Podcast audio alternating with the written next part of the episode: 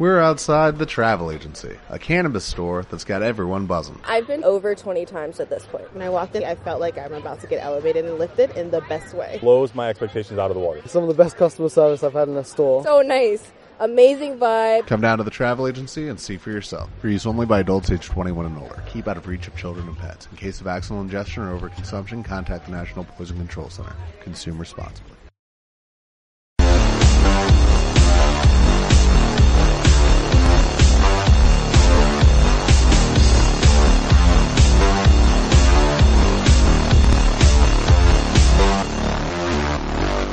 Ok, buenas noches. Estamos en el tercer episodio, sí, ya son tres episodios de este podcast de Blit. Muchas gracias por acompañarnos. Ya saben que estamos todos los miércoles, pues eh, iniciamos a veces a las 10, 10 y media. Pero obviamente tratamos de, ofrecer el mejor contenido para todos ustedes.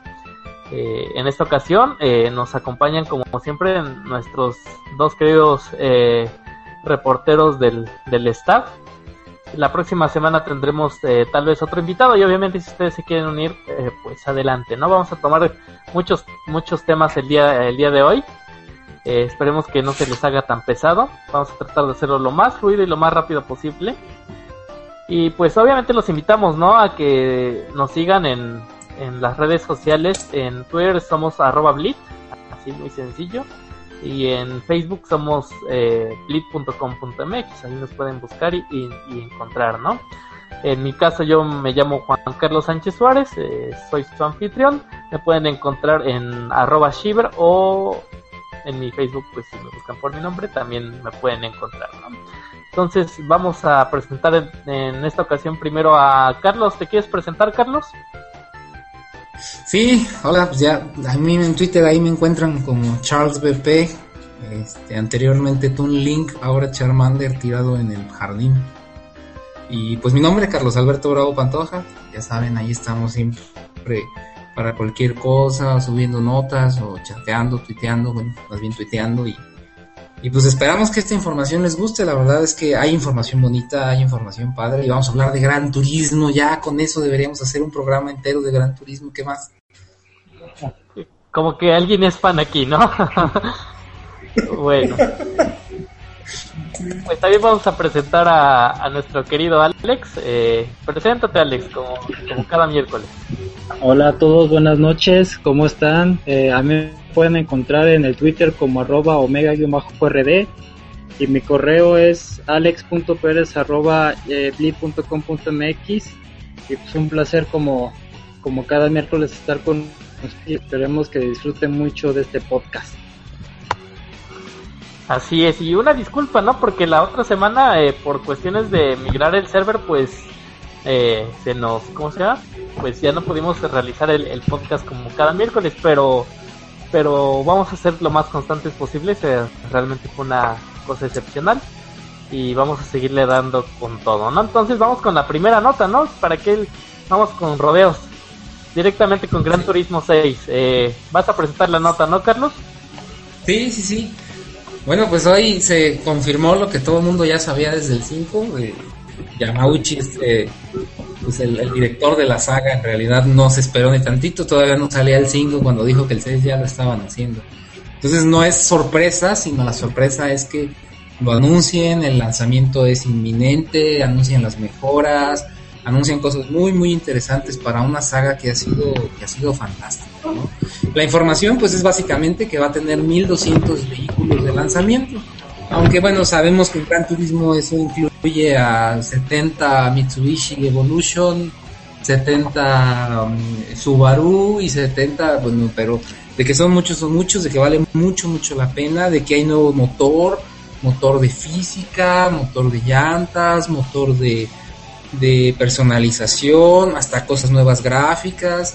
El chiste, este personaje, Yamauchi, se me hace una persona, no, no se me hace, es un fanático de los autos, ¿no? Y entonces, como un fanático de los autos, pues siempre hace nuevas corporaciones intentando hacer la simulación cada vez más, más real, ¿no? El, el, el anuncio es que saldrá este año, tendrá también 71 eh, pistas distintas, en realidad 33 pistas originales, bueno, va a haber actualizaciones, DLCs y contenidos que van a ir llegando conforme, conforme vaya avanzando pues el lanzamiento del juego. Prácticamente eh, estaba anunciado esto desde pues desde horas antes eh, se había filtrado la, la información a, muy tempranas horas eh, lo había publicado si no me equivoco Alex y ya después lo, lo hicieron prácticamente oficial e hicieron oficial el, el cómo se llama el anuncio la verdad es que eh, aun cuando no fue así el boom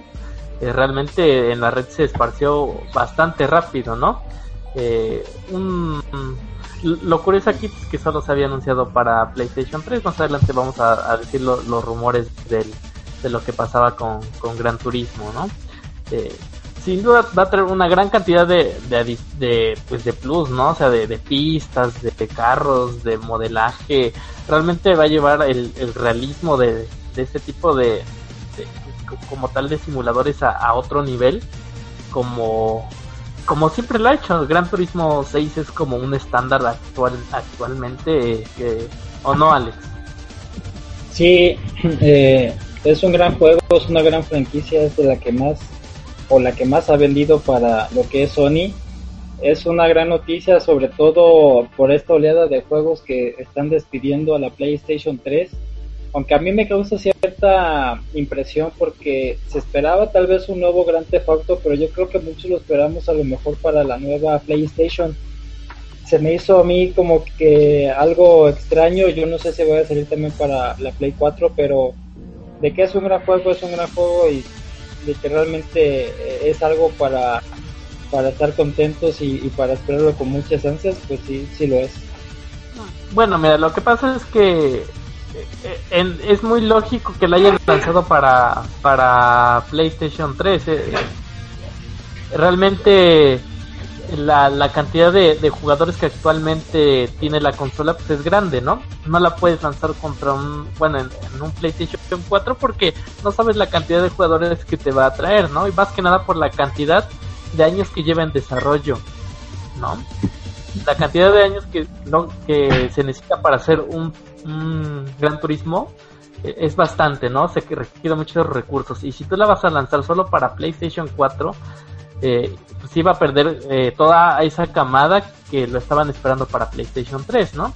Después surgió la nota, eh, el medio, un medio de Estados Unidos eh, entrevistó a, a, ¿cómo se llama? Al, al creador, a Yamauchi, y le preguntó si iba a salir una versión para PlayStation 4 y, claramente dijo que, que lo estaban pensando, que, que, lo más seguro es que sí va a salir y entre sus entre su pues su respuesta dice que cuando ya esté ya esté todo el juego pues acabado, cuando ya hayan sacado casi todos los DLCs, las las nuevas pues actualizaciones, es cuando se van a plantear la idea de, de portarlo a, a, PlayStation 4, ¿no? Entonces realmente, pues sí lo tienen, sí lo tienen bien medido ese juego. Digamos, es una de las grandes franquicias como para que no lo hiciera. ¿O cómo ves, Alex? Eh, ¿O tú lo esperabas directamente para PlayStation 4? Me, en parte sí, pero bueno, yo lo esperaba más que nada como parte de, de la biblioteca de juegos que, estuviera ya disponible al momento de, de, que se estrenara la nueva consola, ¿no? Y sobre todo porque ocasionalmente ha sido así para el PlayStation 3, eh, en su lanzamiento hubo disponible un, un, un, Gran Turismo. Por esa razón yo esperaba que saliera también para el PlayStation 4, pero bueno, si dicen que van a salir también a lo mejor un poquito más adelante, pues puede que todavía afinen un poquito más las, los gráficos y puedan explotar la capacidad gráfica de la nueva consola de Sony, ¿no? Eh, sí, en efecto, yo creo que obviamente va a salir el, el 7 va a salir obviamente para para ¿cómo se llama? para para PlayStation 4, ¿no? Eh, pero como dices, realmente yo creo que no les alcanzó el tiempo. Yo creo que eso fue no les alcanzó el tiempo para para portearlo a, a PlayStation 4 porque pues ya tenían prácticamente todo hecho, era como volver a empezar y iba a retrasar aún más el título.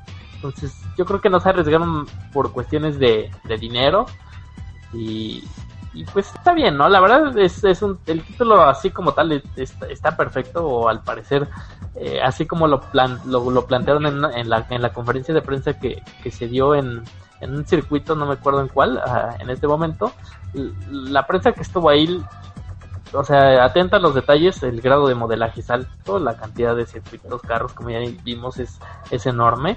Y, la capacidad de expander esto al, infinito, pues es, es, tremendo, ¿no? Entonces, sin duda es, es un juego que hay que tener en cuenta para, para finales de año. Va a salir en, en Navidades, por lo que se lee en la nota de prensa. Y obviamente vamos a saber más de él en el, en el E3, que ya está muy cerca. Una digna despedida para el PlayStation 3, ¿no lo crees? Eh, sin duda dignísima, ¿no? Pues pasamos a la siguiente nota. Si quieres, puedes comentar de, la consola portátil de, de sí, mira, eh, Nvidia acaba de dar a conocer que, bueno, para lo que es el.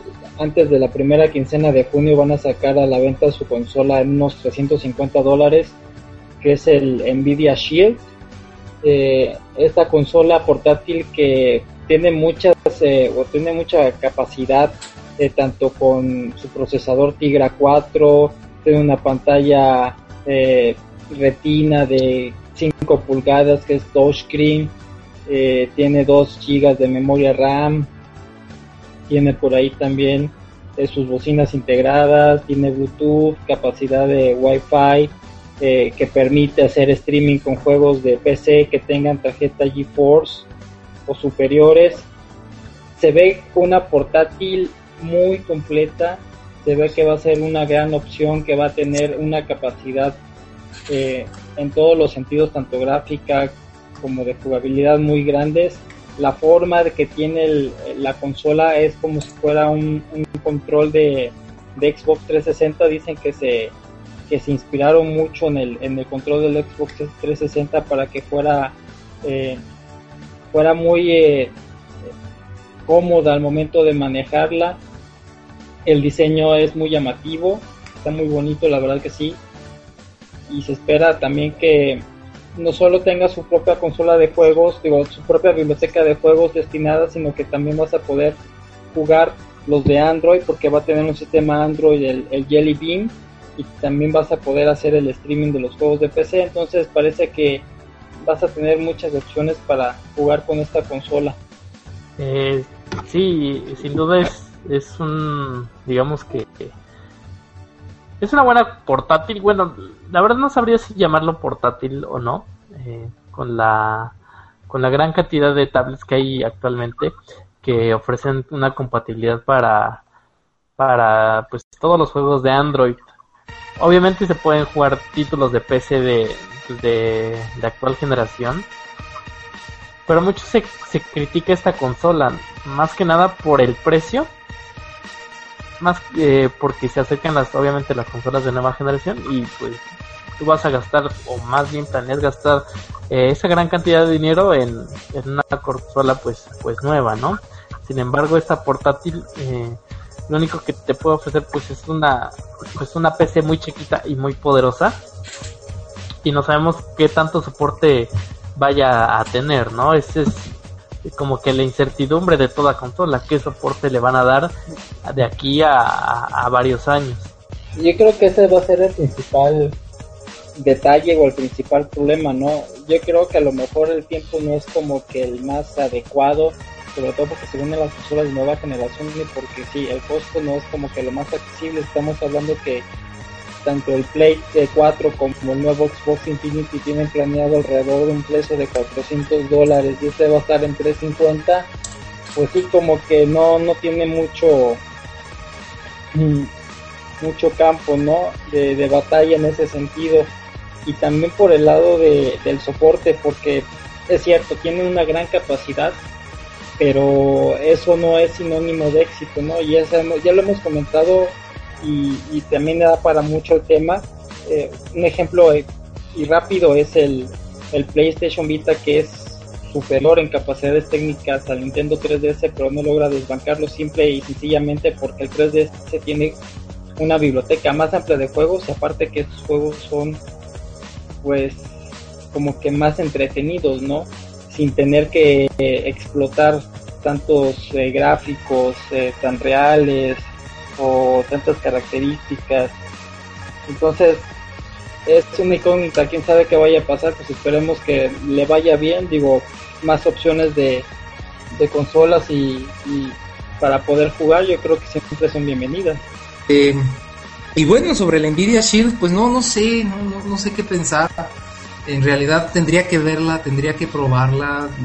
Yo creo que la información, al menos, o no la he leído bien, no la he buscado bien. Me parece que no sé si va a encontrar un lugar en el mercado. Las portátiles, pues el 3DS ahorita es un monstruo gigantesco, el Vita que tiene mucho potencial y que, pues en potencial, pero de potencial no vive la gente. Y pues no sé, vamos a ver, yo creo que no, no sé qué tan fácil también vaya a ser de conseguir en México, ¿no? No sé si estas tiendas de Game Planet o esas tiendas lo vayan a distribuir, lo puedas probar, porque no es algo que en México vayamos a comprar nada más por ver la noticia, ¿no? Entonces pues hay que ver.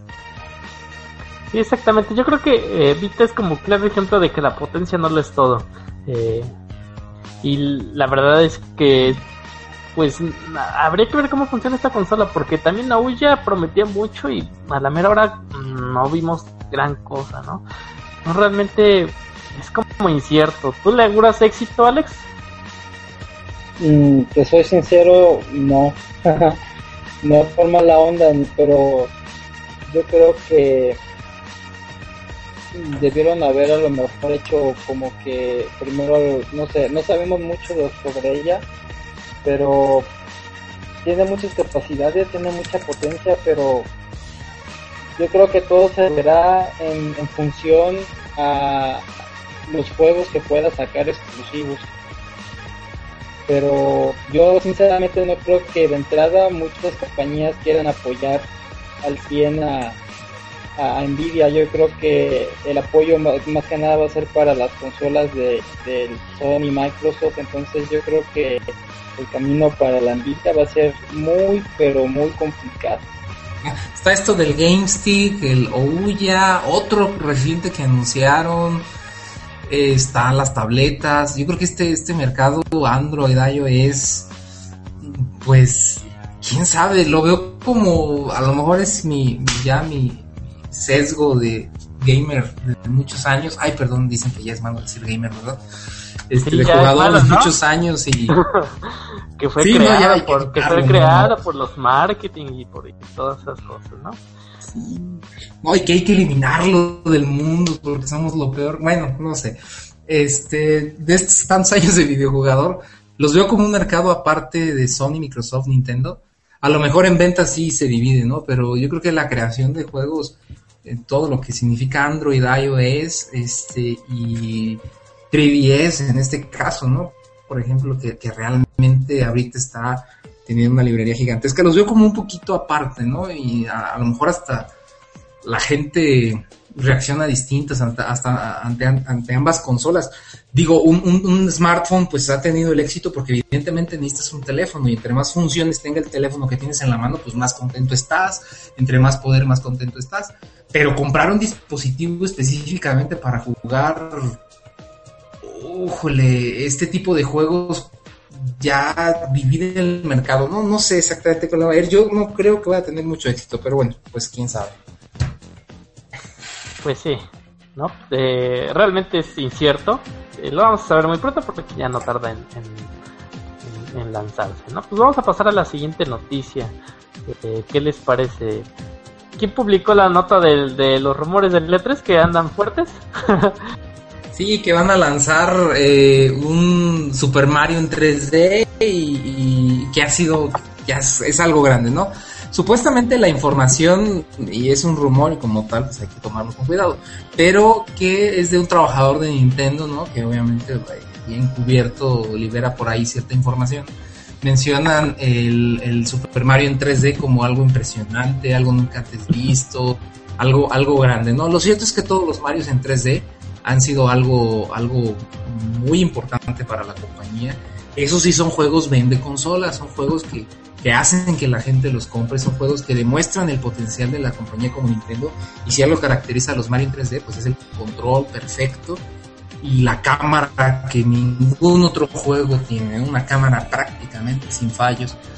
Y esperemos con la potencia del Wii U, que bueno, sabemos no es PlayStation 4, no es este, lo que será el próximo Xbox, pero de que tiene potencia gráfica, la tiene, pues vamos a ver qué puede hacer Nintendo con esto, ¿no? Recordemos que veías eh, Mario Galaxy y sí se veía muy bonito y fuera de la resolución bien podría haberse tratado de un juego de Xbox 360, por ejemplo, ¿no? Las gráficas eran, eran muy bonitas, muy detalladas, el modo de juego era muy original. A ver si es cierto este rumor, que nos, que nos espera? Y otra cosa, ¿no? Goku en Smash Bros. Parte de que Namco está involucrado en el desarrollo del nuevo Smash Bros. No, hombre, sí me imagino a la gente flipándose. No, terrible, Goku, no, imagínate, en Smash Bros. No, se va a caer el mundo.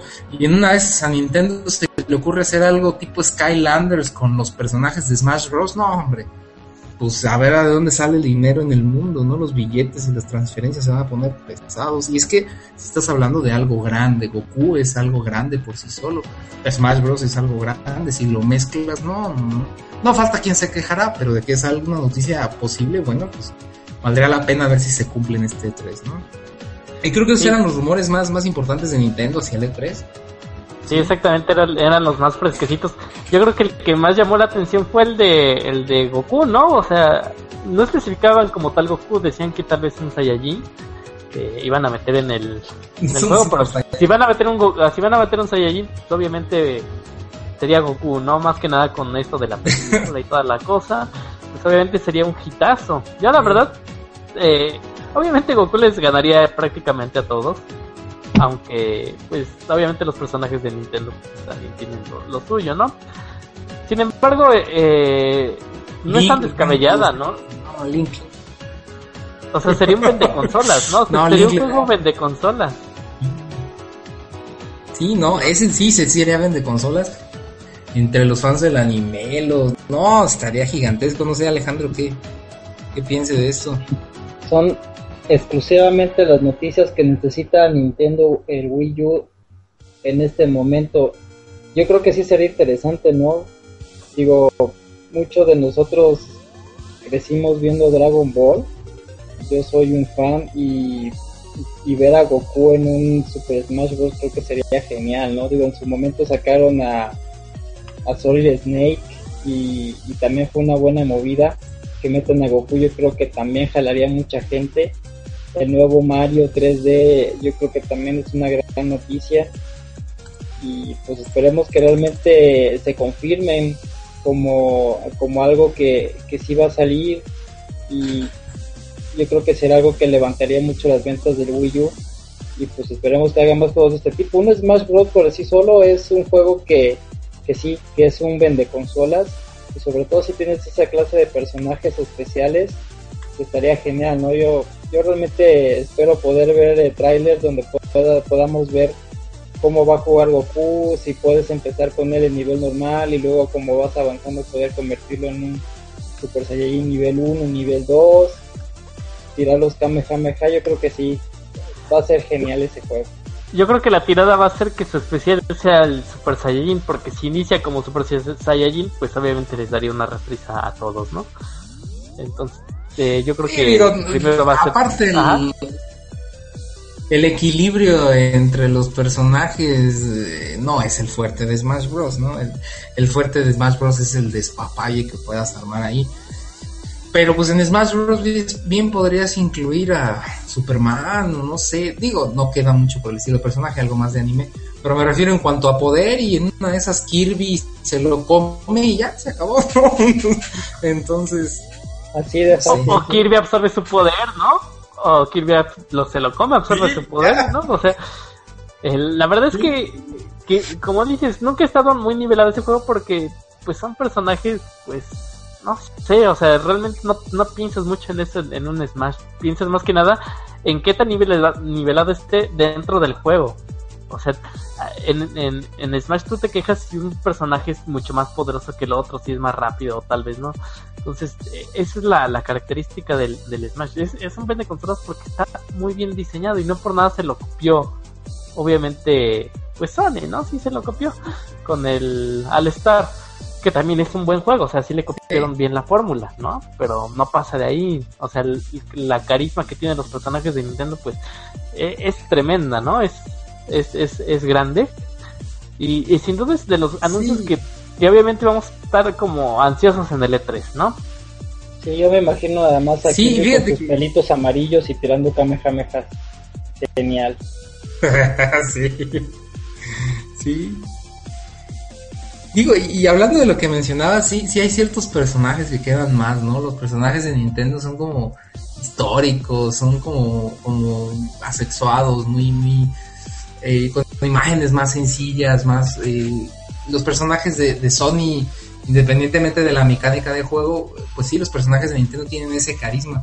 Yo hace poco me preguntaban y decía, yo creo que pegaría más un juego, no sé, hablando, un Smash Bros. de Disney que de Cartoon Network, ¿no? Los personajes se prestarían más, digo, imagen, imaginaciones mías. Pero sí, digo, es un buen juego y, vale la pena que el Wii U tenga algo, ¿no? A ver, este 3, no sé, según no va a estar Nintendo presente, pero no supe ya si no va a estar ni siquiera con, con, con consolas jugables o algo. Eh, no, no, no, no, no, sí, sí va a estar, va a tener su boot. Eh, realmente lo, lo que se canceló como tal fue una conferencia magistral como las que siempre ha dado. Eh, recuerda que, que mete orquestas, lo hacen en el, en el, en el en el Kodak Theater, que es donde se hacen los Oscars y todo eso, realmente le va a quitar todo eso, ¿no? Que, al final, eh, y es que es una buena jugada porque últimamente todos están criticando las conferencias. ¿Y qué pasa si Nintendo da. ¿Cuántas dijeron? 10 conferencias antes de, del, del E3 y una durante el, durante el E3, ¿no? Que creo que la va a dar Miyamoto y Iwata, si no me equivoco. Entonces, eh, pues la gente va a estar feliz y, los medios también, porque lo que van a llegar a su stand, que va a ser igual de grande que todos los años, pues va a llegar a, jugar lo que ya sabes que, que, esperas, ¿no? O sea, te va a vender cosas que ya está ahí, ¿no? Eh, eh, la verdad es que es una muy buena estrategia. los rumores están muy, muy candentes. Y, y, pues vamos, yo creo que ahora sí ya con la, con la siguiente y última noticia, antes de, de entrar a las a las secciones eh, que, ya conocen que ya conocen todo, ¿no?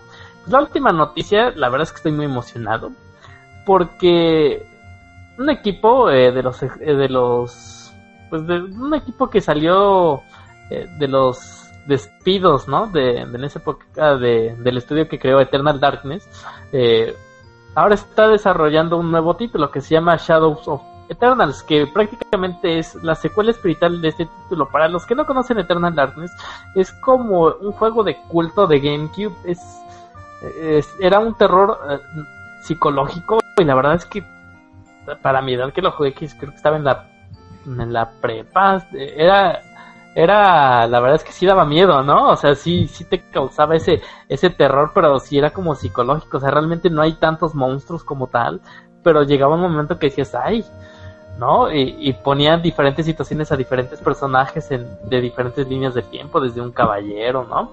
Eh, realmente un juego completo que siempre se esperó una secuela, pero tras, eh, desgraciadamente tras que el estudio original no, no tuviera éxito con otros títulos, de hecho después se separa de Nintendo, eh, pues se destruye, ¿no? Y todos pensaban que Eternal Darkness pues ya no iba, ya no iba a surgir pero ahora surge este nuevo título, ¿no? Que como tal eh, apenas es un proyecto porque no tienen los recursos para, para llegar a ser una realidad. Por eso están pidiendo a través de, servicios de, del Kickstarter, si no me equivoco, eh, ya están pidiendo donaciones para que se logre que, el juego sea una realidad. Están pidiendo alrededor de un millón y medio de, de dólares.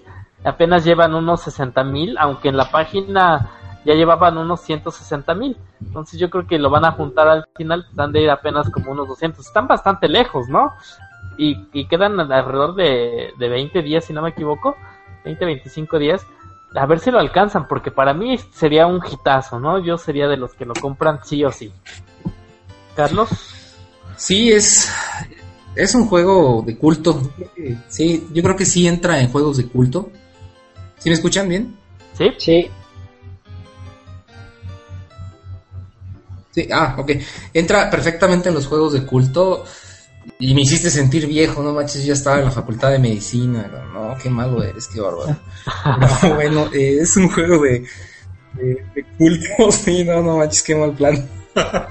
yo ya estaba grande. Eh, es un buen juego, ¿no? Yo creo que técnicamente pues no veías las gráficas que podía lograr el GameCube, pero el ambiente es genial, el final, la historia, cuando te hacen creer que tu partida se, se arruinó, cuando escuchas ruidos que no sabes de dónde vienen y que en realidad nunca supiste de dónde vienen, el caminar por distintos ambientes, es un buen juego, es un gran juego todavía lo pueden encontrar por ahí en la tienda de Game Rush baratísimo, baratísimo, lo cual es un desperdicio. Cómprenlo, si lo ven, cómprenlo.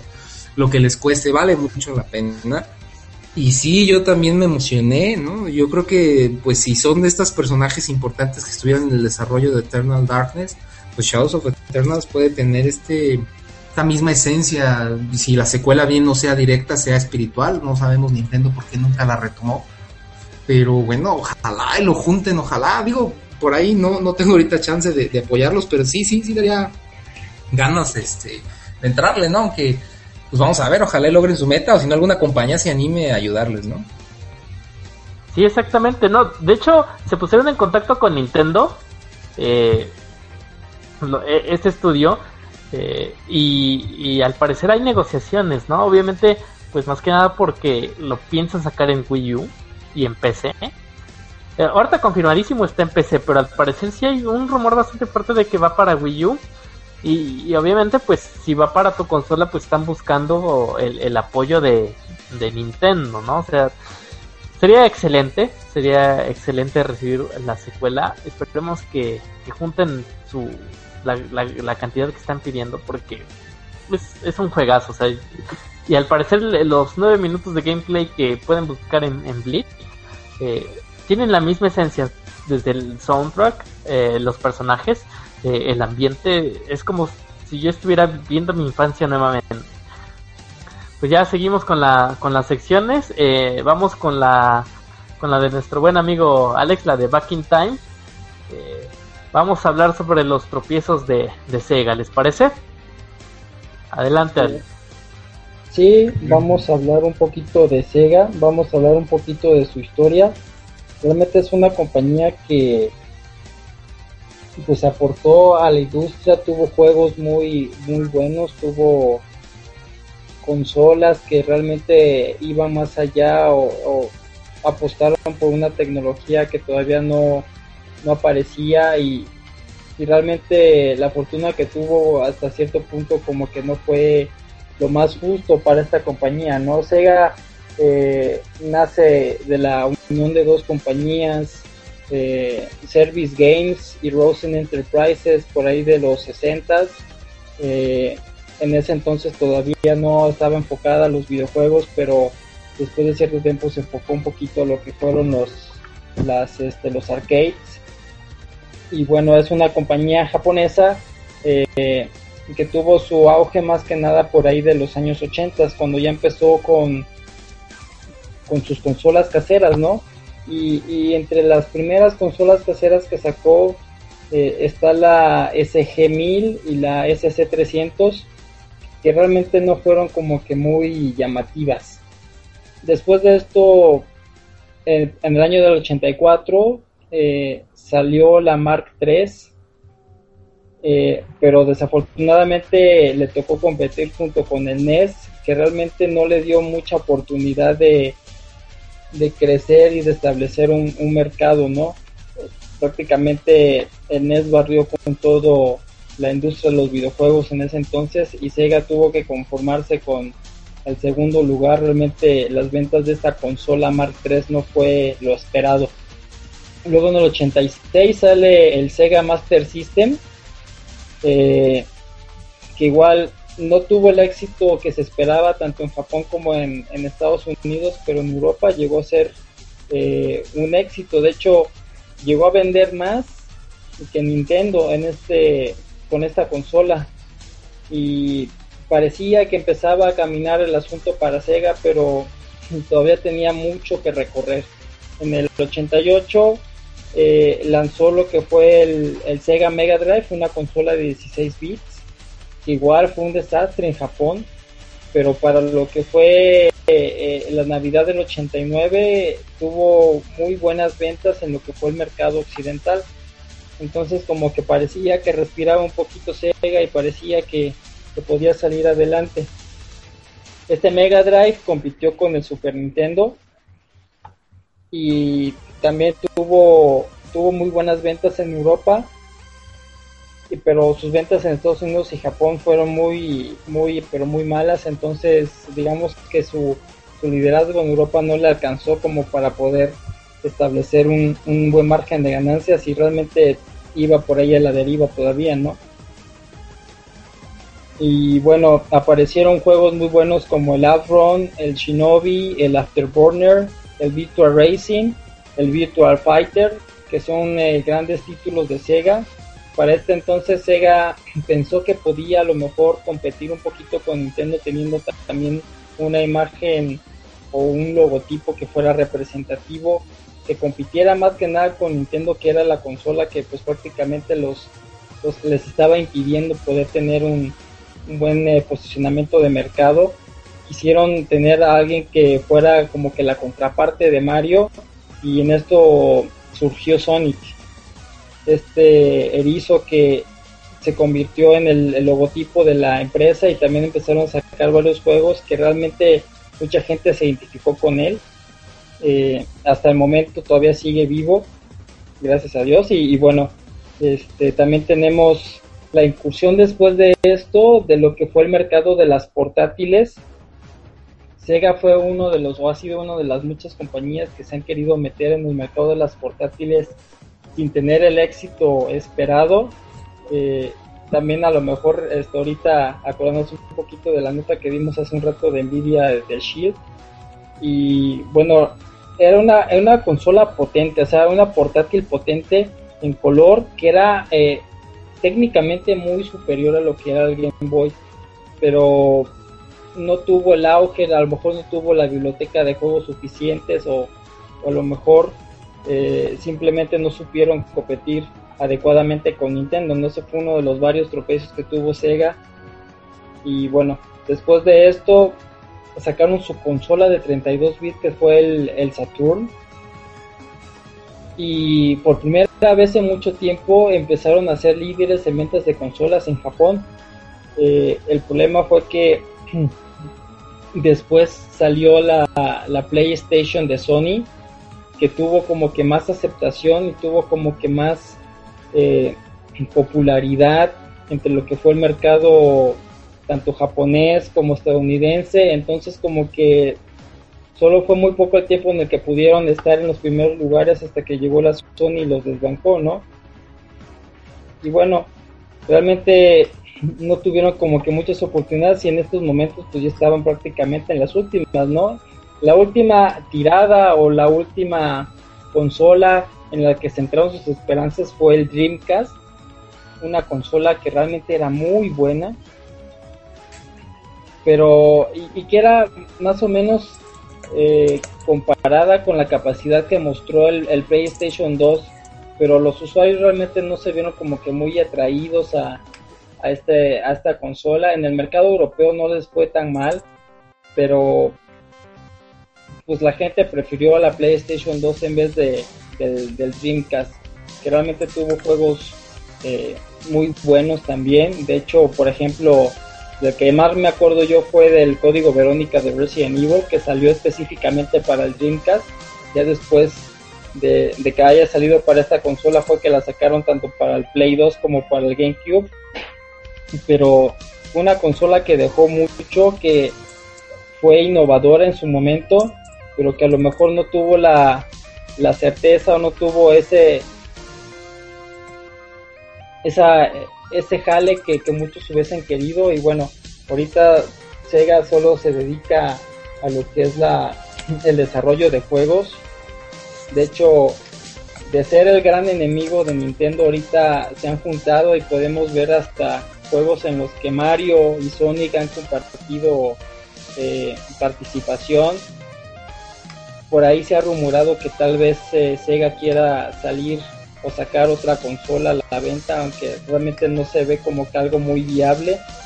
pero bueno, Sega ha sido una de las innovadoras y una de las eh, compañías que ha aportado mucho para la industria de los videojuegos. No sé ustedes qué opinan o qué recuerdos tengan de, de Sega y sus consolas.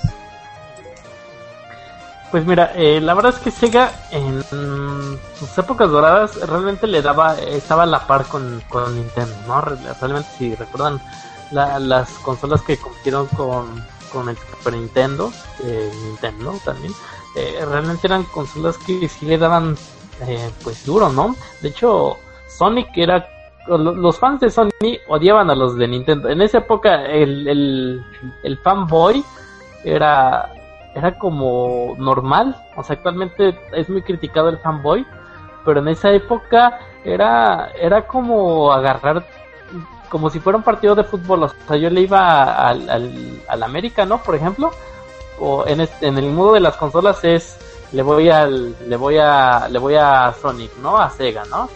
Y, se peleaban horriblemente con los de Nintendo. O sea, tú podías ir y comentar un juego, no, pues es que el, este Mario es más chido, no, pues el es, el, el Sonic es, es toda es, es, más rápido que Mario, que no sé qué, tu Mario es, rechafa, que no sé, muy, muy aniñado, y siempre eran las peleas así. Yo, yo me acuerdo que, que cuando era niño no conocía tanto, tanto a Sonic y me invitaron a hacer una casa. Oye, es que tengo un juego, un juegazo, es de un, de un erizo azul que, que va toda madre y, vas buscando anillos y toda la cosa. Y yo decía, ay no, ¿cómo crees? Y yo era fanático en ese entonces de Nintendo. No, pero ya fanboy, fanboy. Y una vez que, que probé eh, eh, los primeros juegos de, de, Sonic me quedé encantado. Obviamente, como fanboy, eh, decía claramente que, que, pues, que era inferior, ¿no? Que era inferior a los juegos de Mario. Pero sin duda, eh, y aparte no fueron los únicos juegos que, que probé, ¿no? Sin duda las consolas eran, eran muy bien desarrolladas, o sea, hasta el Dreamcast eh, fue una muy buena jugada, lo único malo es que no lo hice en el tiempo adecuado. Era entre, entre que estaba PlayStation 1, PlayStation 2, entre que estaba el 64 y el GameCube. Después de que se retira de las consolas, siento que hay un bajón tremendo. Eh, explota demasiado la franquicia de Sonic. Eh, trató de revivir otras como la, la de Knights, que fue para Wii, que fue un desastre y como otras tantas que trató de, revivir. Y actualmente pues veo que está retomando otra vez el rumbo. El, el All Star Racing, la verdad es que es un título que aunque es una tal vez una copia de Mario Kart, le implementa nuevas cosas que, que lo hacen atractivo al público. Y espero que sea, sea de esas compañías que siga pesando, porque al igual que comentamos con Atari, es una de las compañías grandes, grandes en la industria y que deben de seguir ahí, ¿no? ¿O tú qué opinas, Carlos? Sí, yo igual que tú, y es que en Morelia el Genesis, que fue lo, primero que yo me enteré, creo que por ahí el Master System 2, los veías, los veías como, pues con curiosidad, eras un niño, bueno, mis papás no tenían dinero, era Nintendo, Nintendo, entonces pues vas creciendo con Nintendo. Yo me entero después de ya estando ya grandecito, ya estamos hablando de la época, al final del Super Nintendo, eh, entero del, del, Sega Genesis y empiezo a ver a Sonic y empiezo a, a ver algunos juegos de maquinita, ¿no?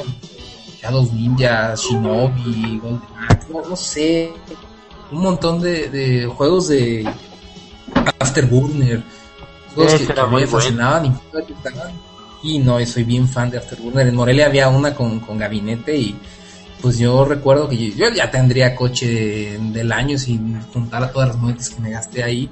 Era fantástico, ¿no? Y pues estaba hasta cierto punto recreada la experiencia. Muchos que son muy, muy como finos en los detalles gráficos de las, de las consolas dicen, no, es que los gráficos del arcade, oye, pero tenías 8 años, 9 años, ah, lo veas igualito y punto, ¿no? No, no, no te pones a contar pixeles, no te pones a contar animaciones, cuadros de, de, animación y colores en pantalla, ¿no? En realidad los veías igualitos y decías, es igualito que en las maquinitas, ¿no? Entonces el Sega Genesis para mí fue mi primera experiencia, lo pude jugar, después pude hacerme de uno, una cosa preciosa, ¿no?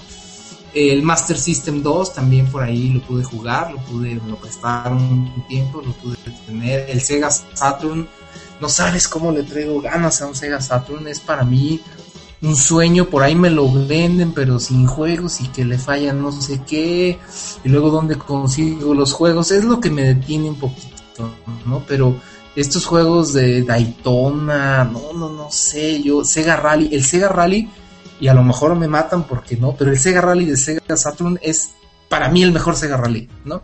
Es hermoso, me gusta más que el de Dreamcast, me fascina el, Sega Rally de, de Saturn, tenía unos gráficos que ni eran en 3D, por ahí leí hace tiempo las especificaciones técnicas del Saturn no podía ser 3D verdadero, que técnicamente no, no, no hacía los polígonos eh, como el PlayStation o el Nintendo 64. Sin embargo, técnicamente lograban hacerlos y se veía hermoso, se veía hermoso. El, el, Sega Rally del Saturn, el Daytona del Saturn, hay un montón de juegos y ahí es donde se vieron estos juegos, los primeros de Kojima, ¿no? De Snatcher, bueno, no sé, ahí hay, hay como mucha historia en, la industria. Eh, Después el Dreamcast, tengo dos Dreamcast. El Dreamcast para mí es una cosa hermosa. Soul Calibur, Daytona, ese sí es igualito que el de la maquinita. Street Fighter 3, eh, Nightmare Creatures. No, no, no, qué cosa. El Dream Virtua Tennis, Virtua Fighter, Virtua Striker. No, no, no, es una cosa hermosa el Dreamcast. El control, la memoria no, no, no, es una cosa increíble. Nunca lo pude jugar en línea, quedé con las ganas de jugar Fantasy Star. Es una cosa preciosa. Lástima, ¿no? Actualmente, pues como Atari, ¿no? Cayeron. El último juego importante que distribuyó Sega pues fue Bayonetta, no se animaron con el 2. Y sí, Sega All Star Racing, es, es, lo jugué y es bastante divertido. No se quita el estigma de ser una copia de eh, pero créanme que si le da una oportunidad brilla por, por luz propia. Igual que el de tenis que sacaron, el de tenis de, Liga era bastante, bastante. Me hiciste recordar mucho, especialmente los Virtual Tennis, o sea, era, eran geniales esos títulos, eran son unas obras maestras también para los que lo quieran probar. Eh, actualmente están muy baratos los Dreamcast, consíganlos y, y compren los juegos porque casi, casi todo el, todo el catálogo de, Dreamcast es, es, es, genial. O sea, es, como si fuera el GameCube de, Nintendo o el 64 de Nintendo. Es, eh, tiene un catálogo enorme. Bueno, no es bien no enorme, sino buena en, la calidad de, juegos. Y, y, la consola como tal es, es muy bonita, o sea, como dice el control eh, y la misma consola era llamativa cuando en esa época yo luego leía revistas porque no había tanto digital, eh, no eran de videojuegos, pero habían secciones de cuál es el futuro del, de, las casas, ¿no? La cual van a ser las casas modernas y ponían a, a, la imagen del Dreamcast como la consola del futuro, ¿no? Sega hizo muchas consolas eh, con muchos juegos buenos y como y como ahora lo decía, ¿no? la el que ya no haga consolas no significa que no deje de tener esa calidad en sus títulos. Al parecer lo está retomando y qué bueno. Y que haya Sega para muchísimo tiempo más, ¿no? Ese es mi comentario final. Amén. Amén. ¿No? Eh, Alex. Sí, realmente es, es, una, es una compañía que ha dejado mucho a la industria del videojuego. Eh, es una lástima que haya tenido ese destino yo no tuve mucha oportunidad de jugar sus consolas, pero he escuchado lo buenas que eran y la verdad es que Carlos tienes dos Dreamcast y eso no es de Dios, tienes que deshacerte de uno, eh. Ok, no, pues yo creo que ya no hay nada más que agregar. Eh, pues que Sega siga siendo la, misma de, de, antes, ¿no? Que con esa calidad. Ahora sabemos que obviamente va a explotar sus franquicias lo más que puede, ¿no? Pero pues mientras sean buenos juegos, de pues no habría que, criticar. Pues de una vez pasamos a la, a la siguiente sección, eh, que también se escucha bastante buena. Mm, se llama obviamente mitos y realidades y es presentada por nuestro querido amigo Carlos. Adelante. Sí, hola, mire, en este caso se me ocurrió algo de, de, de repente va viendo uno los temas, va escuchando a la gente o leyendo artículos ¿Por qué los videojuegos violentos llaman tanto? ¿Por qué de repente hay rechazo hacia videojuegos que no parecen simular tanta violencia? ¿Por qué los videojuegos violentos a final de cuentas son los que venden millones y millones y millones de copias? ¿no? Y curioso, ni siquiera son los más violentos, también hay un límite en la violencia que se acepta eh, o que se tolera entre los videojugadores. Y me puse a investigar, tengo por ahí pues libros de psicopatía, libros de violencia, artículos, entrevistas, cosas muy bonitas, ¿no? Entonces, pues la pregunta es esa, ¿no? ¿Por qué nos llama tanto la atención la violencia en los videojuegos? Eh, y bueno, eh, pues hay que ver que el permiso para matar es parte de la naturaleza de la industria de los videojuegos. Y los videojuegos como estímulo, como entretenimiento, pues también los videojuegos violentos resultan estimulantes, ¿no? También hay que ver, hay cosas de diseño, es más fácil diseñar un juego violento que diseñar una conversación o vida cotidiana, eso es difícil, ¿no? Los videojuegos violentos, pues aparte son muy demandantes y, por lo tanto son muy llamativos, requieren habilidad, estrategia, retroalimentación audiovisual. Pero sobre todo encontré algo de la psicología del ser humano, ¿no? La psicología de, del ser humano como raza antropológica, tal. Y es que la muerte del oponente es una comunicación muy sencilla, ¿no? Completaste algo. Eh, y bueno, aparte de todo, pues es muy fácil crear narrativa con, con muertes, ¿no? Crear drama con muertes pero pues no es solamente el hecho de ser violento, entonces que si a los humanos, por naturaleza, por historia, nuestros ancestros eh, generalmente buscaban la violencia, digo, se critica mucho la violencia actualmente y sí es triste, es lamentable, pero si revisas cualquier libro de historia, cualquier libro de conducta humana, te vas a encontrar con violencia a lo largo de la historia y muchísima más violencia en el pasado de lo que hay ahora, ¿no? Y entonces, desde el principio la violencia ha sido parte de la supervivencia de la raza humana, porque son hábitos que te ayudan a evitar la muerte, básicamente, tan sencillo como eso.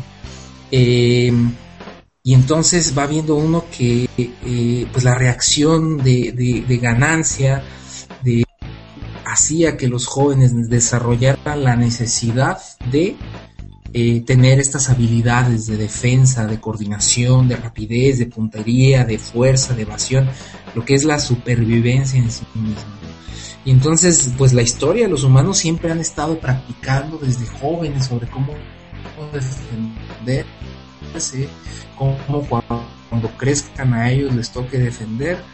Pues, ¿qué pasa? Que te presentan un estímulo eh, joven, ¿no? A los 8, 9, 10 años, entonces lo encuentras muy, muy llamativo, ¿no? Ya sea en la televisión, ya sea en el cine, en los cómics, en los libros, en, cualquier forma de entretenimiento o arte que quieras. Pero los videojuegos tienen algo más, te permiten interactuarlo. También se ha visto que no son los juegos buenos solamente por la violencia en sí misma, sino que hay algo más.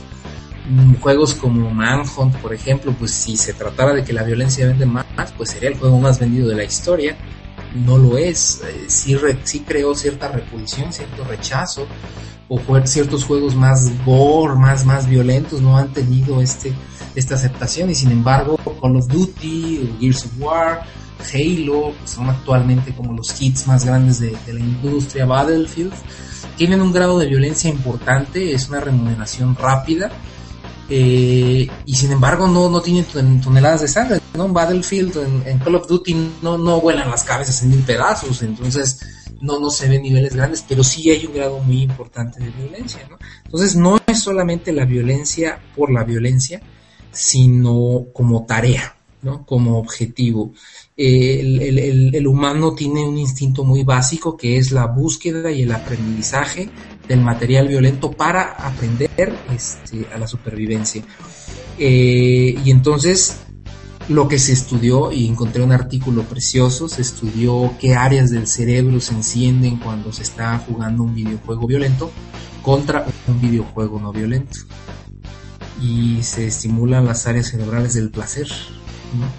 Entonces, eh, y las áreas cerebrales del aprendizaje, de la memoria, los ganglios basales. Es, es hermoso estudiar el cerebro y estudiarlo con los videojuegos. Bueno, a mí se me ha hecho ya una adicción buscar artículos sobre todo esto.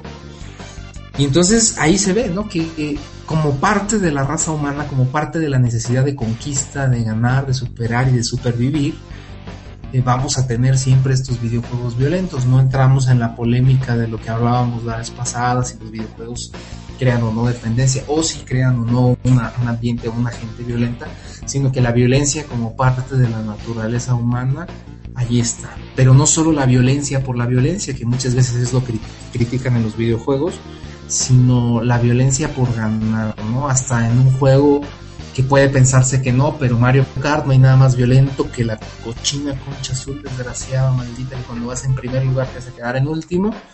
Y al final. Eh, es, una parte de, es una parte de violencia. Entonces, eh, es, es, es, padrísimo estudiar esto, ¿no? Yo creo que los videojuegos deben de entrar ya en, este, en esta área de, de, de estudio, de, de, conocimiento, los videojuegos violentos, la, la violencia es parte de la humanidad y en lugar de criticarla por criticarla hay que estudiar qué es lo que nos llama, hay que estudiar por qué nos gusta y simplemente entender que hay una recompensa rápida de aprendizaje, ¿no? Entonces a mí me parece, me parece hermoso haber encontrado estos artículos y lo que encontré también de resultados, que las, las áreas eh, que se estimulan a final de cuentas, que mejoran con el uso de videojuegos violentos, es eh, áreas de coordinación ojo-mano, áreas de rapidez, áreas de eh, supervivencia en general, ¿no? Entonces, yo creo que ya no solo hablar de los puntos malos de los videojuegos o de los puntos violentos, obviamente, pues hay que respetar las clasificaciones. Recientemente escuchábamos a este chico de 13 años que mató a otro de 14, que se peleaban mucho en Gears of War. Pues que está haciendo un niño de 13 años jugando Gears of War, aunque se enoje, ¿no? O digo, en realidad sí hay que tener respeto, las clasificaciones existen por ahí, la supervisión paterna, como lo habíamos mencionado.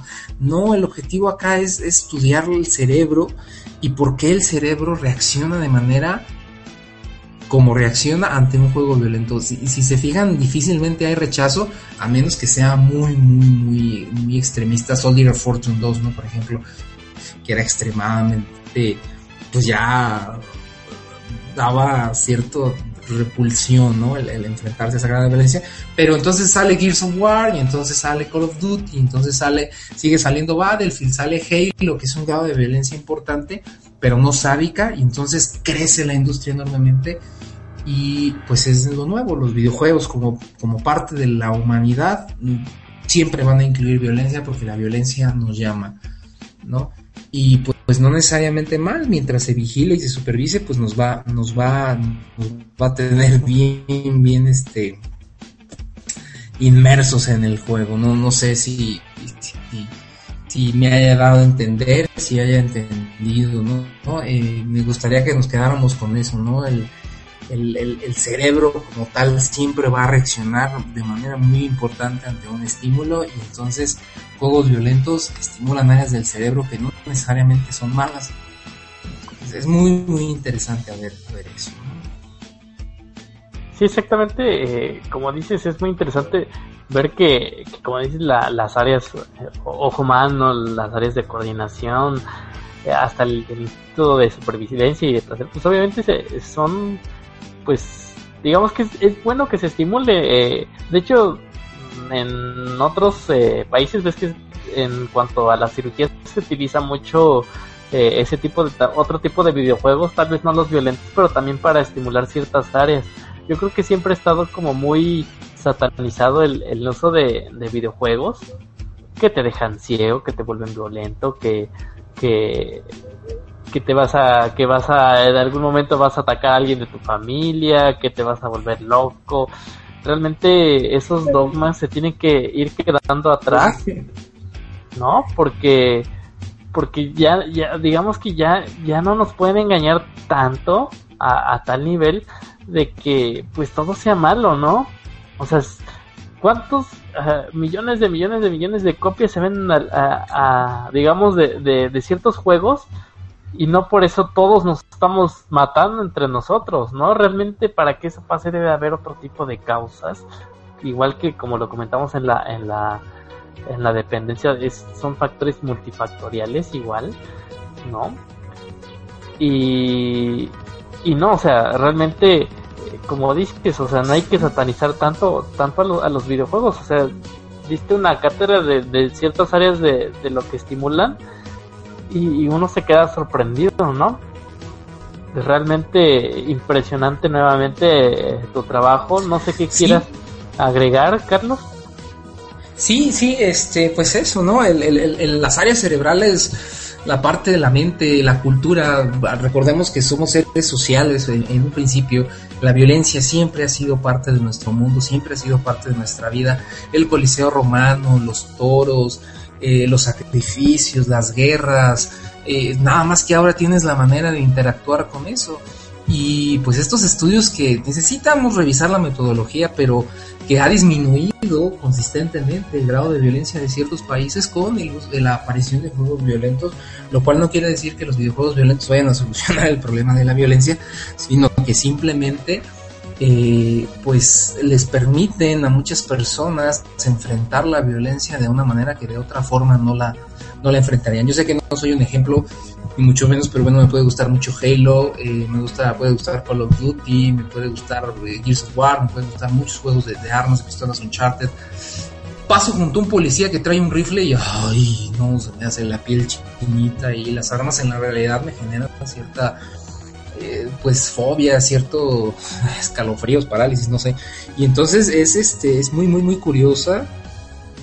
Eh, cómo reacciona el cerebro, ¿no? Una cosa es que vas viendo el videojuego, vas viendo el estímulo violento, pero aprendes a separar este estímulo de la realidad, no como decía la senadora, ay, se me olvidó el nombre, o Hillary Clinton hace poco, eh, de, que eran entrenamientos virtuales, me parece que es muy, muy distinto decir que son entrenamientos virtuales, que son maneras de enfrentar la violencia en un medio de entretenimiento.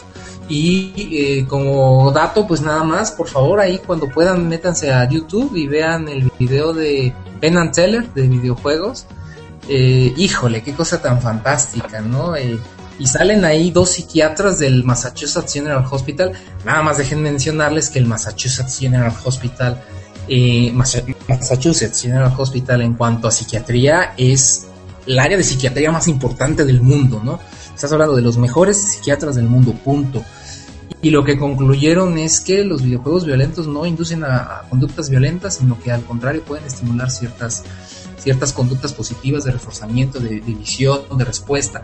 Y eso es más, más padre todavía eh, cuando lo comparas con los comentarios de los detractores ¿no? de la violencia en los videojuegos, porque los detractores de la violencia se basan absolutamente en casos aislados sin ninguna metodología científica y al final Penn Teller de una manera muy pues muy propia de ellos, ¿no? Que es más este crítica, pero sarcástica, acá directo a la herida. Eh, pues terminan ridiculizando a todos los que se burlan de la violencia en videojuegos y sobre todo muestran un ejemplo muy claro de lo que es un niño cuando enfrenta la realidad a cuando enfrenta al juego.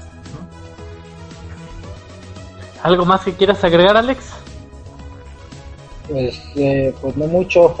es un muy buen tema y sobre todo, bueno, a lo mejor donde yo puedo o tengo cierta, eh, puedo dar un comentario en la parte de, de permitir, no, esa parte de satanizar los juegos, yo creo que, o los juegos violentos, yo creo que a lo mejor no está bien fundamentado y sobre todo eso, ¿no? En la parte de poder o de permitir a un niño que no está eh, lo suficientemente maduro, que no tiene el suficiente entendimiento para comprender que a lo mejor eh, se trata de un juego, se trata de una situación irreal y que ellos lo pueden llevar a la realidad porque piensan que es divertido, pues sí puede pasar, ¿no? Yo creo que por eso existen las clasificaciones y, se deben de respetar. El problema es que a veces como padres no tenemos el conocimiento de, estas situaciones, ¿no? De, de, qué juegos son aptos para nuestros hijos y cuáles no lo son. Yo creo que por ahí viene un problema y no solo en Estados Unidos, sino a nivel eh, mundial.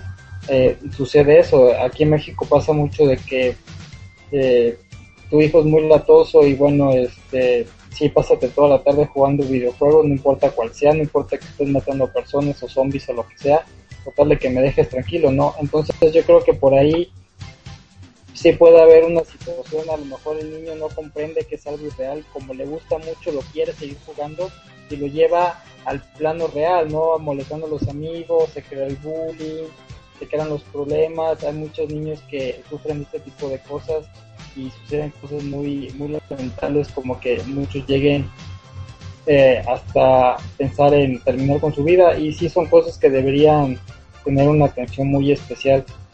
Yo creo que es lo que podría comentar de este tema.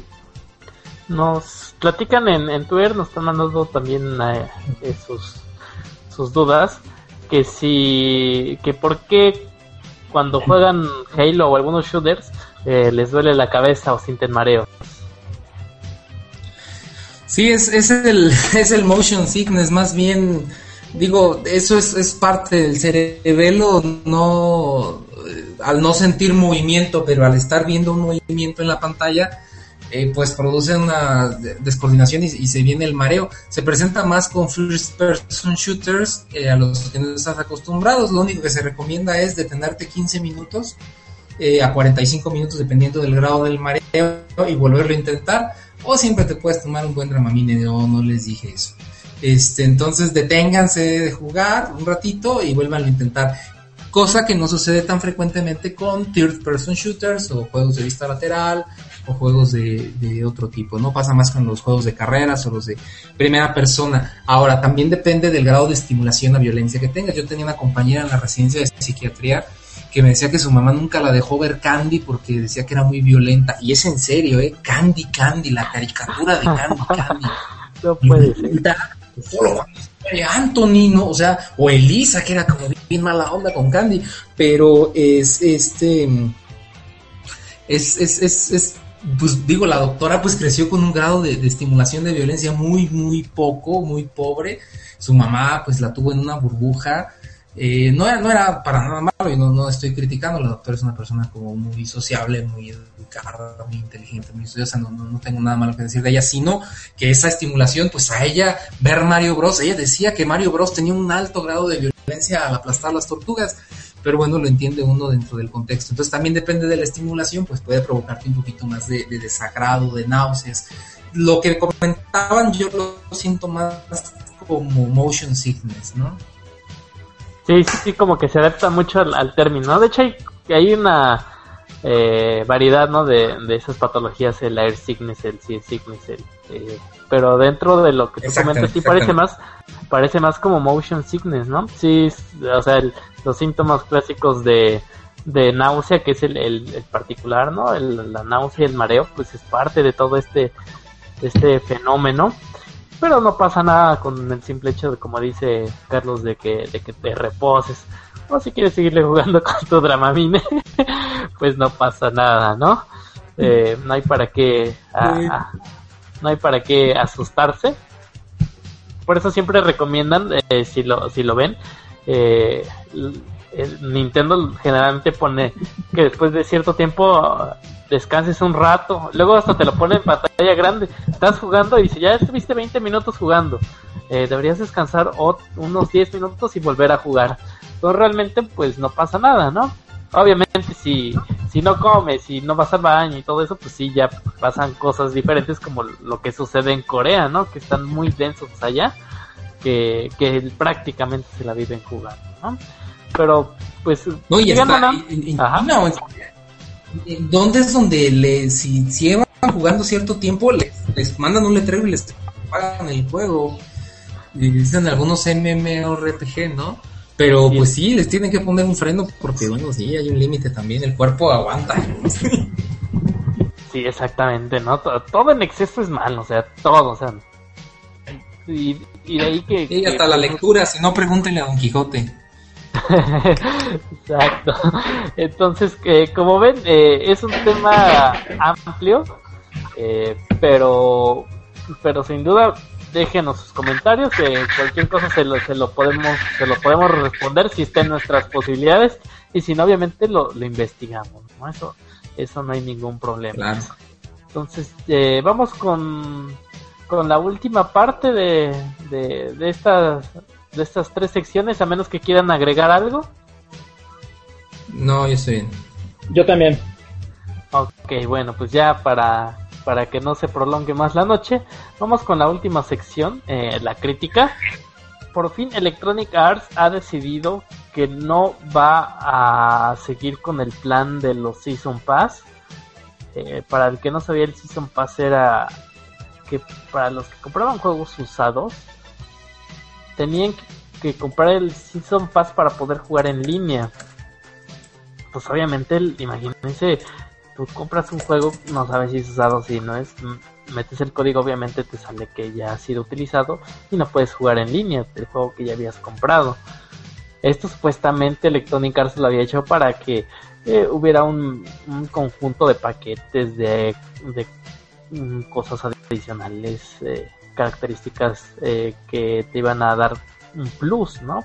Pero obviamente el, rollo era evitar la, la, la piratería y la segunda la venta de juegos usados se dieron cuenta actualmente que ese modelo no funciona y esperemos que las demás compañías sigan pues el mismo rumbo que, no es que no es lo de hoy o sea cuando yo me enteré del season pass yo sabía que estaba destinado al fracaso porque tú no vas a aceptar que ya compraste tu juego y ahora no lo puedes jugar en línea cuando actualmente es como de las características más importantes del juego de, de, los juegos actuales no entonces se tardaron mucho en tomar la decisión, desgraciadamente, y se están tardando las demás compañías lo mismo en hacerlo, porque no es la única que, lo hace, ¿no? Si, si supiéramos que Electronic Arts es la única que, implementó el Season Pass, pues diríamos ya hasta aquí llegó. Pero no, hay, hay otras compañías, si no me equivoco, Activision también entró. pero bueno, o sea, la crítica va. Eh, ¿Cuánto las compañías van a pensar realmente en el usuario y no pensar en sus bolsillos, porque esta decisión se tomó a raíz de que obviamente hubo muchas críticas, disminuyeron las ventas, eh, no les resultó como, como ellos esperaban. Entonces realmente fue cuando les afectó su economía, retiran esas cosas que les hacen daño. Pero era un poco de lógica pensar que iba a fracasar. Esperemos que tal vez eh, esa sea una de las medidas principales para que en futuro no se vuelva a dañar al usuario como lo hicieron con el Season Pass. Yo me quedo con eso. Eh, mal y bien por Electronic Arts. Mal porque lo hizo. Y bien pues porque trató de enmendar su error en este ¿Ustedes qué opinan? Pues yo creo que en este caso a lo mejor esto puede apoyar un poquito sobre todo la venta de videojuegos usados o no sé por dónde vaya el asunto pero si realmente era parte del negocio de, eh, de la venta de los, de los juegos usados, no sé si van a sacar algún tipo de estrategia nueva o, simplemente pues, vayan a dejar al gamer sin eh, que compra juegos de segunda mano sin poder este usar esos códigos y pero sí la verdad es que también en el sentido de que había mucha mucha empresa que sacaba provecho de esto, ¿no? Por ejemplo, te vendían el, la edición especial de cierto juego que traía códigos para descargar juegos anteriores y te lo comprabas muy confiado de que ibas a tener todos esos, juegos y cuando metías tus códigos te dabas tristemente cuenta que pues, los códigos ya habían sido usados, no nunca habías pensado en ese tipo de situaciones. Pero parece una buena idea, parece una, una buena propuesta y sí, parece una buena forma de enmendar el camino. Eh, nada más para, para aclarar, eh, va a ser en los juegos futuros, eso sí, también es como de las otras malas noticias. O sea, los juegos que ya salieron con el Ciso así se van a quedar, eh, van a ser para los, los nuevos títulos, ¿no? Prácticamente para la próxima generación. ¿Tú qué opinas, Carlos? Sí, pues es... Digo, aparte de que era un poco absurdo no sé, quien compra un juego para jugarlo en línea se lo queda generalmente. Y si no se lo queda es porque no le satisface. Y si no le satisface es problema de la compañía que lo crea, del videojugador. Y entonces estaban castigando a otro videojugador que podía comprar el juego de segunda mano y ya no tenía acceso a menos de que pagara a este multijugador que a lo mejor a él sí le interesaba. Entonces, no, no, no, nunca le vi la, la, lógica fuera de algún trajeado por ahí diciendo vamos a cobrarle a los que lo quieran comprar usado, porque eso nos está quitando las ventas. Bueno, en realidad lo que quita las ventas es un juego pues de no mucha calidad. Yo vuelvo a poner el mismo ejemplo de toda la vida. Escucho a los de Crytek diciendo que los videojuegos de segunda mano son muy malos y dañan a la industria y entonces yo digo, bueno, pero es que si hicieras un crisis que la gente se quisiera quedar, este, pues, no, no habría segunda mano, ¿no? Entonces, sí, obviamente hay gente que se deshace de juegos buenos, ¿no? Pero no la mayoría. Entonces, tienes por ahí decisiones que dañan al videojugador eh, pensando en estrategias eh, de mercadeo, estrategias extrañas que la verdad el videojugador ni conoce, ni entiende, ni le interesan, pero pues le afectan a final de cuentas. Qué bueno que lo quiten, pero no vaya a ser, y lo que me deja preocupado, no vaya a ser para meter otra cosa, ¿no? Para meter por ahí, no sé, DRM, Digital Rights Management, no sé, estas cosas que se les ocurran.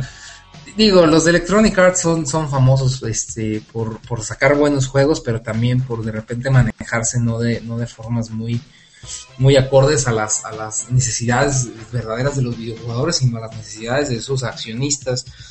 Eh, yo, qué bueno que lo quitan, pero ojalá y sea para, para bien, ¿no? Para que cualquiera que compre el juego pueda disfrutarlo al 100%, que eso es lo que sea. Yo insisto y lo he dicho muchas veces, tú eres dueño del juego compras, nuevo, seminuevo, regalado, prestado. No eres dueño de la propiedad intelectual y eso es perfectamente comprensible pero eres dueño del juego, puedes colgarlo en tu combi, puedes colgarlo en, en, tu cama, o puedes usarlo para jugar al disco con tus primos, o puedes regalarlo, prestarlo, venderlo, ¿no? Entonces, si hay gente que hizo negocio de esto, bueno, pues a final de cuentas ellos se vieron, se vieron dañados y hasta se inventaron términos como la cola de los juegos que se quedan en las tiendas durante años y pues sí, claro, ellos van a buscar encontrar lo que no les, no les satisface. Y el, el Online Pass, pues sí, es, es triste, ¿no? Que, que no entiendan eso. Yo creo que me quedo con eso, ¿no? Quien juega un juego online y no se lo queda es porque no le atrajo el online. Generalmente la gente que le entra al online se queda años y años ahí. Cualquiera que ahorita entre al Modern Warfare 1 y todavía hay un montón de gente jugando el primer Modern Warfare o hasta Quake 3, es increíble. Quake 3 y cientos de miles de jugadores lo están jugando. Y, dices, pues no, no, no, no le veo, o sea, quien le gustó se lo queda, no lo va a ir a cambiar, no creo que tengas que, por qué hacer este necesidad de estar comprando eh, derechos de los juegos si lo compraste seminuevo. Y otra cosa, mencionando el ejemplo de lo, de lo que mencionó Alejandro, es básicamente fue Gamer Retail con lo de Resident Evil 6 y los juegos que debía tener, y esa nota la publicaron en Blitz ¿no? Estuvo buenísimo, me acuerdo que fue de, mis primeros acercamientos a la página y fue padre ver a alguien que les dijera las verdades, que les mencionara como son, ¿no? Porque no estaba bien, no estaba padre lo que les estaba pasando a los jugadores que estaban comprando la edición especial de Resident Evil 6. Sí, exactamente. De hecho, tuvimos problemas con algún eh, personaje de relaciones públicas, pero no pasa más. Realmente la gente se quejó con razón con con el con la compañía que, estaba haciendo ese pequeño pues chanchullo, ¿no? Eh, al final todos decían que era la culpa de Capcom, que tú tenías que hablarle a Capcom y decirle que, que, no venía el, código, tal, tal, tal, tal, tal, pero pues, la verdad es que la, la, la que tenía que responder pues era era la compañía que te lo vendió, ¿no? La tienda que te lo vendió, pero pues, eso siempre va a seguir pasando. Eh, esperemos que no sigan implementando pues ese tipo de medidas. Eh, creo que esas son las, las conclusiones finales. Ya son las 12 y pues, creo que abarcamos eh, bien bien los, los, los temas, ¿no? Todos los temas los, los terminamos y ahora sí vamos a, a descansar, ¿les parece? Sí. Sí. Entonces, eh, ya saben, pueden seguir a, a través de, Twitter, eh, arroba Blitz, y en Facebook es blitz.com.mx. A mí me pueden seguir en arroba Shiver en Twitter. Y pues eso sería todo de mi parte. Eh, ahora vamos a empezar por Alex. ¿Te quieres despedir, Alex? Sí, pues muchas gracias a todos por habernos eh, acompañado en este podcast. Espero que haya sido entretenido para todos y bueno, a mí me pueden eh, buscar en Twitter en arroba omega-rd y mi correo electrónico que es alex.perez arroba mx y bueno, nos vemos el próximo miércoles. Y Carlos, ¿te quieres despedir? Sí, no, pues gracias por, por, por, su atención, espero que les guste. La retroalimentación siempre es buena, la crítica es necesaria. Obviamente, pues nosotros tenemos ciertas maneras de ver las cosas, pero bueno, lo, lo, lo que los usuarios, lo que los chavos, lo que la, la gente que escuche, que nos vea, eh, también le interese, quiera oír, quiera participar, bueno, pues hay que, hay que saberlo y armamos algo, ¿no? En realidad estamos aquí para, para informarlos o para informarnos todos y conocer y ver de, lo que se trata esta industria, ¿no? Nuestra opinión, bueno, pues aquí en Bleed es, es, es como un poquito más, más directa, menos, eh, menos cuidadosa con, con, ciertos temas, pero bueno, pues ese es el objetivo, eh, seguir creciendo y seguir informando de una manera padre, que a todos nos guste, que a todos nos interese. Entonces, pues ahí con Shiver, con Omega, conmigo, eh, Charles BP, ahí en Twitter me encuentran 23 horas con 58 minutos al día. Y, bueno, pues cualquier cosa ahí, síganme y lo sigo de vuelta de, de volada, ¿no? Porque se trata de, de, ir creciendo todos. Exactamente. Bueno, pues eh, como cada miércoles eh, vamos a estar realizando este podcast. Muchas gracias en esta ocasión por todos sus mensajes. Eh, para las nuevas personas que se unieron al, podcast ya vieron cómo es. De, realmente son opiniones muy personales eh, sobre si nos gusta o no nos gusta. O en, nuestras secciones obviamente dándole nuestro toque personal de cada uno de nosotros. ¿no? Sin más por agregar, nos vemos el siguiente miércoles. Y estamos en contacto. Nos vemos. Adiós.